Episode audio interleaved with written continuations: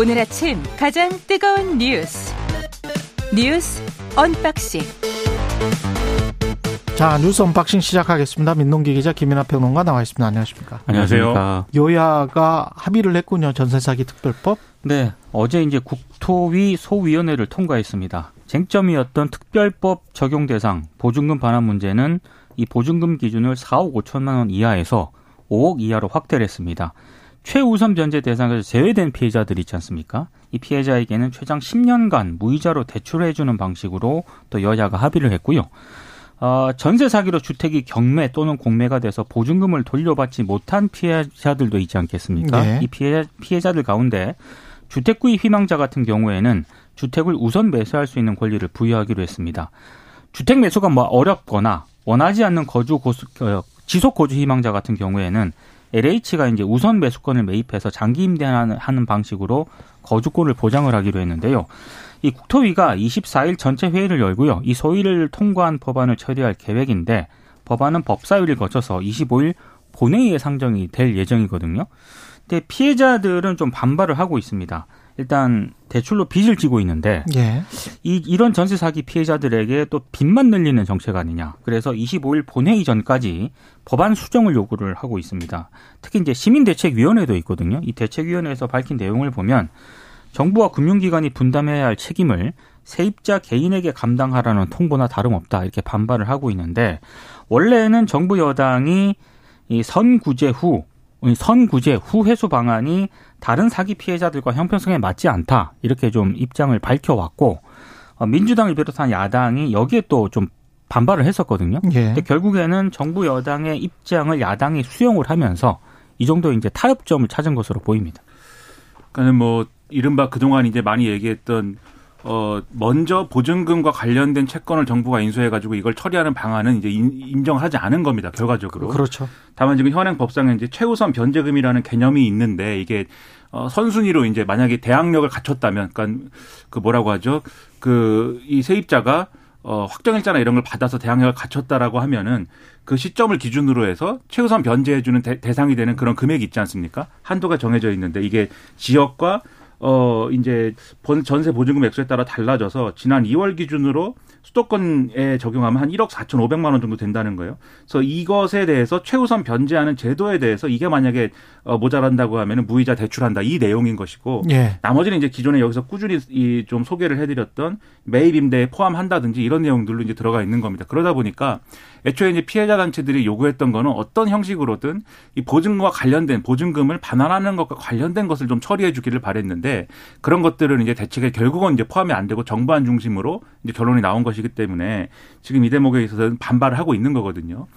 지금 이제 다만 이제 이런 부분은 있는 것 같습니다. 이 민주당하고 정의당 등의 경우에는 일단은 이 합의 내용에 대해서 어 민주당은 일단 일단 시행해 보고 6개월마다 정부로부터 보고를 받기로 했으니까 음. 그 보고받은 내용에 따라서 향후에 이제 좀 보완을 하자 이런 태도인 것이고 정의당의 경우에는 이게 뭐 인정할 수 없다 이제 뭐 여러모로 하지만 그럼에도 불구하고 합의를 했으니까 지켜볼 필요가 있다 이 입장인 것 같은데 어쨌든 아직도 좀 이 며칠간이라도 남아 있고 또 6개월간의 과정도 면밀히 평가를 해야겠죠 정부가 보고할 때까지 그래서 음. 계속해서 어, 가능하면 가능한 만큼 어, 이 피해자들을 최대한 더 많이 구제할 수 있는 방향으로 계속해서 합의를 해나갔으면 좋겠습니다. 예.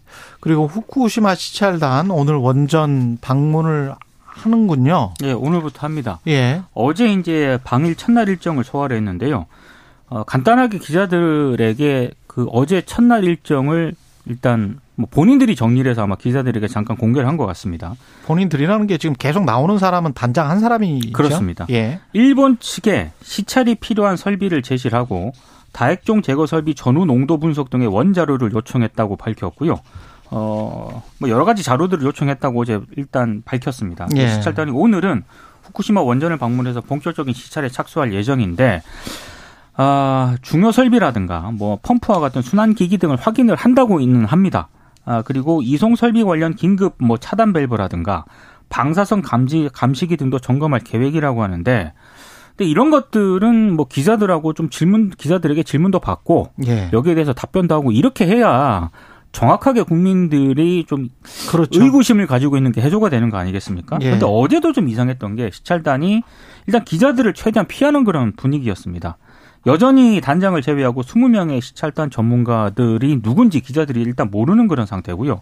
그렇기 때문에 어제 일본 외무성 앞에서는 아, 그 굉장히 좀 기이한 풍경이 펼쳐졌는데 누가 어떻게 올지를 모르니까 기자단이 이 외무성 중앙하고 양쪽 옆 이렇게 세 군데 나눠 가지고요. 계속 기다, 기다리고 네. 있었습니다. 그러다가 이제 시찰단 차량으로 추정되는 버스가 나타나니까 막 쫓아갔다며요. 기자들이 막 뛰어갔어요. 얼굴이라도 보려고. 네, 뛰어가서 막 달리기를 하는 그런 네. 상황까지 펼쳐졌거든요. 얼굴을 보면 어차피 정부 부처 산하기관에 있는 사람들 그렇죠. 그러니까 이제 혹시 확인할 수 있지 않을까 이름을 기자들은 얼굴을 보려고 뛰어간 것 같아요. 네, 얼굴을 보려고 막 뛰어간 거예요. 근데 이제 피했고요. 네. 결국에는 기자들 앞에는 시찰단장 혼자 나타났습니다. 그래서 왜 이렇게 비공개를 하고 있느냐? 기자들이 이렇게 물으니까 시찰단장의 얘기는 시찰에만 집중하기 위해서다. 이렇게 설명을 하고 있는데 잘 납득은 안 되는 대목입니다. 뭐 시찰에만 집중하기 위해서라고 한다면 네. 그러면 이제 확실하게 뭐 시찰 시찰인데 네. 사찰도 아니고 검증도 아니고 시찰이긴 합니다만 그렇죠. 확실하게 뭐 시찰을 해야 되겠죠. 그러면 그리고 이제 단장이 주장한 바에 따르면 의기는 충만한 것 같습니다. 밸브 하나까지 다 점검하겠다라는 태도인데 다만 그 밸브도 사실 일본이 보여줘야 뭐 검증하는 그렇죠. 것이지 그렇죠. 안 네. 보여주면 우리가 뭐 뚫고 들어가는 거 아니지 않습니까? 음. 경찰 불러서 이거 열어 이렇게 하고 뚫고 들어가는 것도 아니고 그다음에 이제 로데이터를 우리가 요청했다고는 하지만 로데이터도 이제 일본이 제공하는 선에서 이제 제공할 수 있는 선에서 받을 수 있는 것이고 그리고 이제 실제 현장을 보는 거는 23일, 24일 이틀인 거거든요. 이 설비를 실제 시찰하는 건 이틀 동안 하는 것이고 이틀 한 다음에 25일 날 이제 일본하고 추가 자료 요청을 위한 기술 회의를 열어 가지고 그렇죠. 이러저러한 부분은 부족하다든지 이런 얘기하고 일본은 이런 거 저런 거는 또 우리를 믿어야지 별 수 없다 아마 이런 대답하고 그리고 나서 끝날 건데 이런 일정이라고 하면은 그런 우려가 생기는 것이죠. 이게 결국 이제 들러리 서는 거 아니냐라는 의혹은 계속 제기될 수밖에 없는 것이고 그 제기될 수밖에 없는 조건 속에 가 가지고 시찰을 하려고 하니 명단을 공개하는 것이 부담이 왜 안 되겠습니까? 부담이 되겠죠. 다만 결과적으로는 다 공개될 것이고 밝혀질 것이라고 봐서 뭐 이렇게 지금 뭐 미리 뭐 이렇게 피하고 하는 것이 별로 그렇게 뭐 실효적인 것 같지는 않다 이런 생각이 듭니다. 이게 분명히 이제 보고서를 쓸 거란 말이죠. 그렇죠. 보고서를 안 쓰면은 그거는 뭐 직무 태만이 되는 거고. 그래서 보고서를 써서 그 보고서에 각 분야별로 쓸 것이고 그러면 그 전문가들이 본인이 이렇게 보고 이렇게 확인했다라고 사인을 해야 되는데 그 명단과 사람 이름을 공개를 안 한다는 거는 진짜 납득이 안 가고요. 그 다음에 과학이라는 게 우리가 과학 시간에 배우면 남이 어떤 김이나가 뭘 해봤는데 뭐 쥐에게 주, 주사를 한번 놔봤는데 쥐가 어떻게 변하더라. 그러니까 최경영도 한번 똑같은 분량으로 똑같이 해봐라. 라고 하는 게 그 과학이거든요. 그러니까 다른 사람이 또 한번 검증할 수 있도록 투명하게 모든 그 연구 절차를 검증할 수 있도록 해야 되는 게 과학적인 검증 방법인 것인데 이거는 시료 채취도 안 된다고 하지. 시료 채취를 우리 민간 전문가들이 가서 한다면 그게 꼭 위에 떠 있는 시료인지 그렇죠. 밑에 떠 있는 밑에 그 슬러지랑 다 섞여 있는 건지 그거를 이른바 알프스라는 그 처리 기술을 해 가지고 우리도 한번 해 보자. 그렇죠. 진짜로 이게 깨끗하게 되는지 이게 과학이거든요. 근데 아무것도 내놓지를 않고 그리고 IAEA가 객관적이고 중립적이니까 IAEA가 하면 된다. 여러 사람이 다 해보는 게 과학이에요. 다 투명하게 공개해놓고 여러 사람이 해볼 수 있도록 그 장을 열어주는 게 과학인데 이게 인류사에 한 번도 일어나지 않은 거를 바다에 방류한다고 하 면서 어 바로 옆에 있는 인접 국가에게 그냥 하지 마라. 그냥 와서 한번 이렇게 보고 그냥 가라. 뭐 이게 말이 됩니까? 아 그리고 과학적 투명성이라고 예. 하는 게 결과도 투명해야 되지만 과정도 투명해야죠. 음. 이렇게 비공개로 하고 기자들의 질문도 안 받고 그렇죠. 이거 좀 비상식적인 것 같습니다. 예.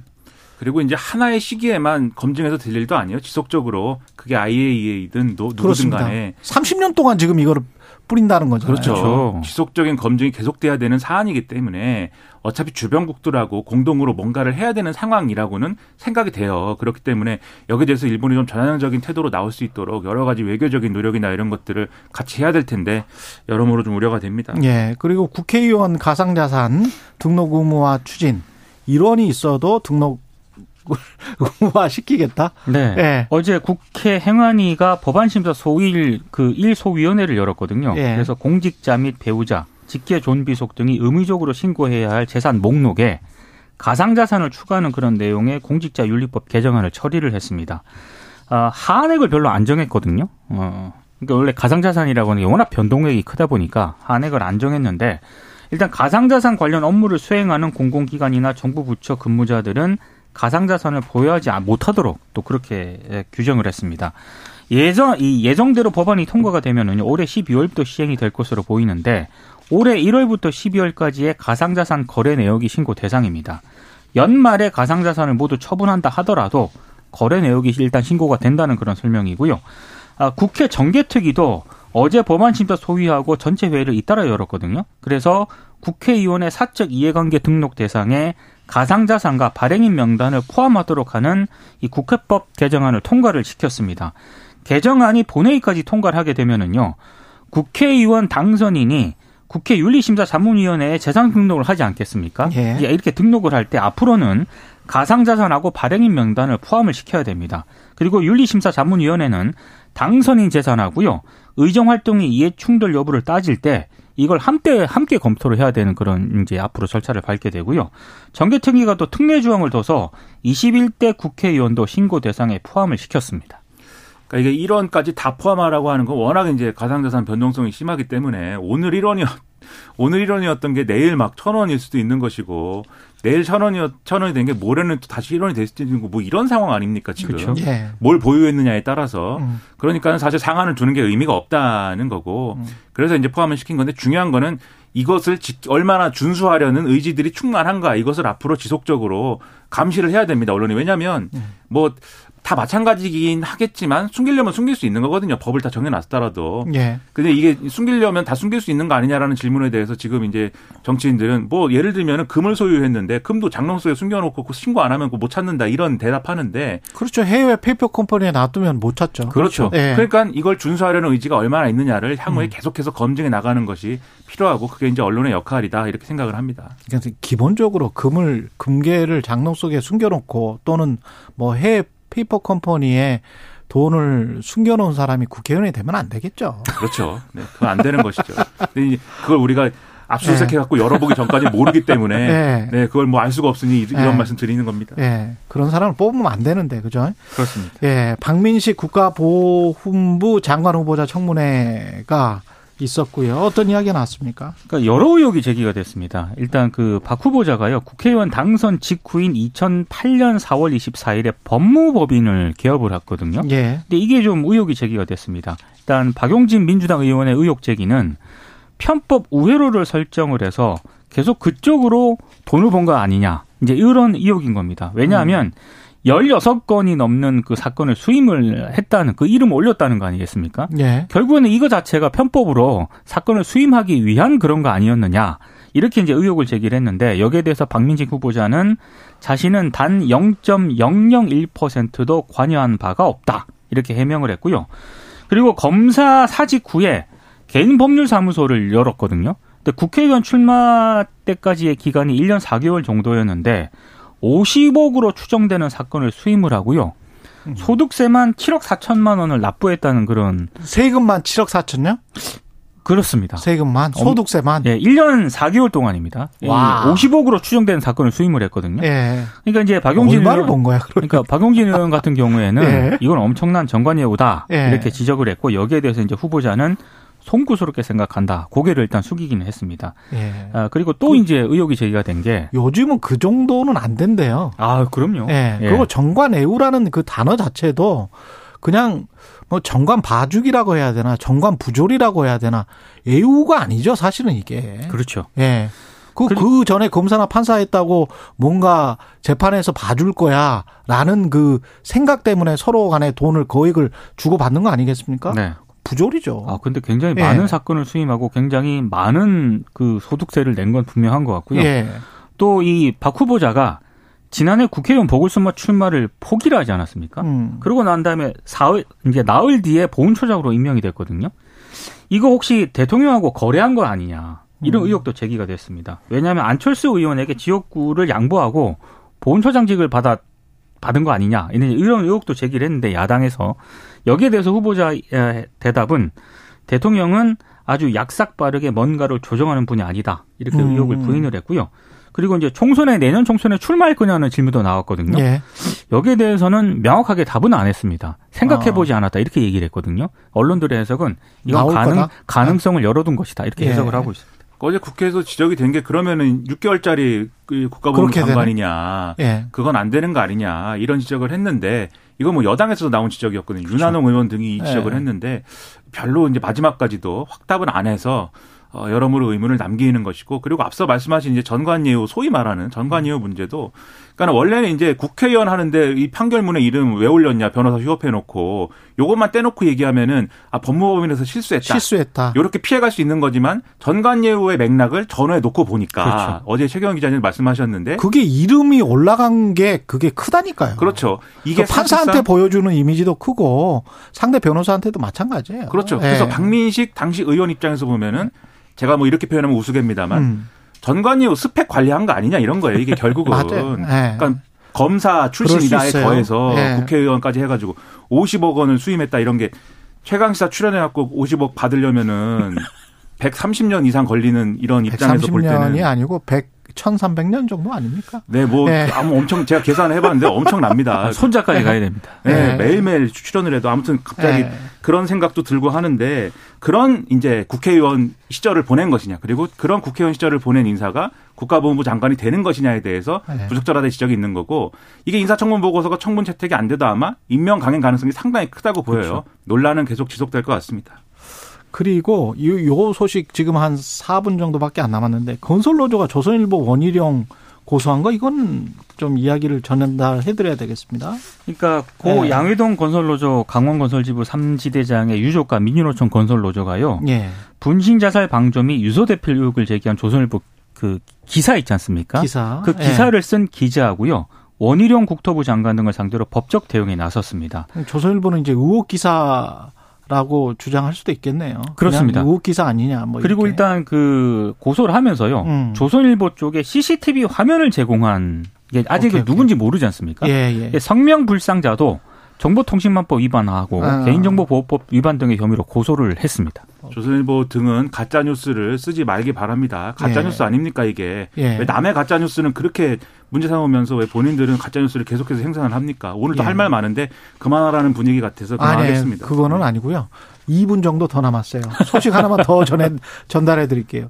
중국이 지금 미국 마이크론 테크놀로지 반도체 뭐 보안을 위반했다 뭐 이러면서 이제 제재를 한다는 거죠. 제재를 한다는 거고요. 예. 그러니까 중국 내 중요 그 정보 인프라 시설 운영자 있지 않습니까? 예. 이 운영자는 마이크론 제품 구매를 중재해야 한다. 아. 예, 사실상 지침이 내려간 겁니다. 보안에 문제가 있다. 국가안보를 이유로 들었는데 예. G7 정상회의 폐막 당일 이걸 발표를 했거든요. 그러니까 G7 어떤 그런 그 공동 성명에 대한 중국의 반격이 시작이 됐다. 뭐 이런 뭐 언론들의 해석은 대, 부분 그렇습니다. 근데 음. 이제 이거는 어차피 이제 고래들의 싸움이고요. 예. 이제 우리 입장에서는 삼성하고 SK 하이닉스가 예. 마이크론의 물량을 중국에 팔 수 있는 기회가 되는 거 아니겠습니까?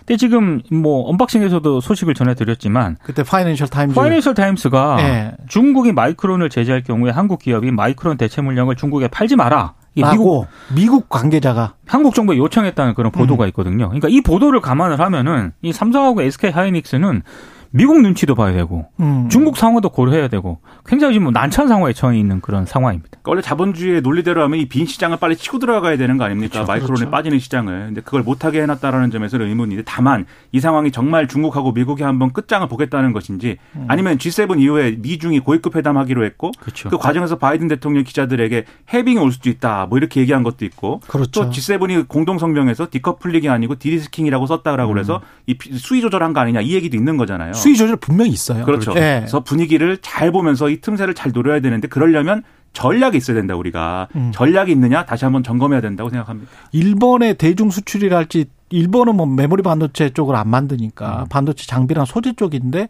그럼에도 불구하고 일본의 대중 수출은 지금 늘고 있거든요. 그렇죠. 그리고 계속 흑자를 보고 있어요. 그러니까 우리가 그래서 중국 전문가들 그런 이야기 하잖아요. 중국이 할 수 있는 수출 그 무역 관련된 이상한 예, 규제, 네. 규제에 아닌 듯한 규제가 안 사주는 거하고 안 사주는 게 이제 지금 마이크론 테크놀로지 안 사주는 거잖아요. 안 사주는 거죠. 그것보다 좀 심하면 안 판다는 거예요. 어. 안 판다. 희귀 광물이랄지 리튬 관련한 뭐 이런 것들 있지 않습니까? 음. 이런 것들을 안 팔아버리면 그때는 이제 정말 큰 난리가 나는 거죠. 그러니까 우리가 지금 뭐 안 사주고 있는 건지 아닌지도 확인이 안 되고 있기 때문에 그렇죠. 좀 관리를 잘해야 될 것 같습니다. 예. 여기까지 하겠습니다. 뉴스 언박싱 민동기 기자 김민하 평론가였습니다. 고맙습니다. 고맙습니다. KBS 1라디오 최경영의 최강시사 듣고 계신 지금 시각 7시 43분입니다.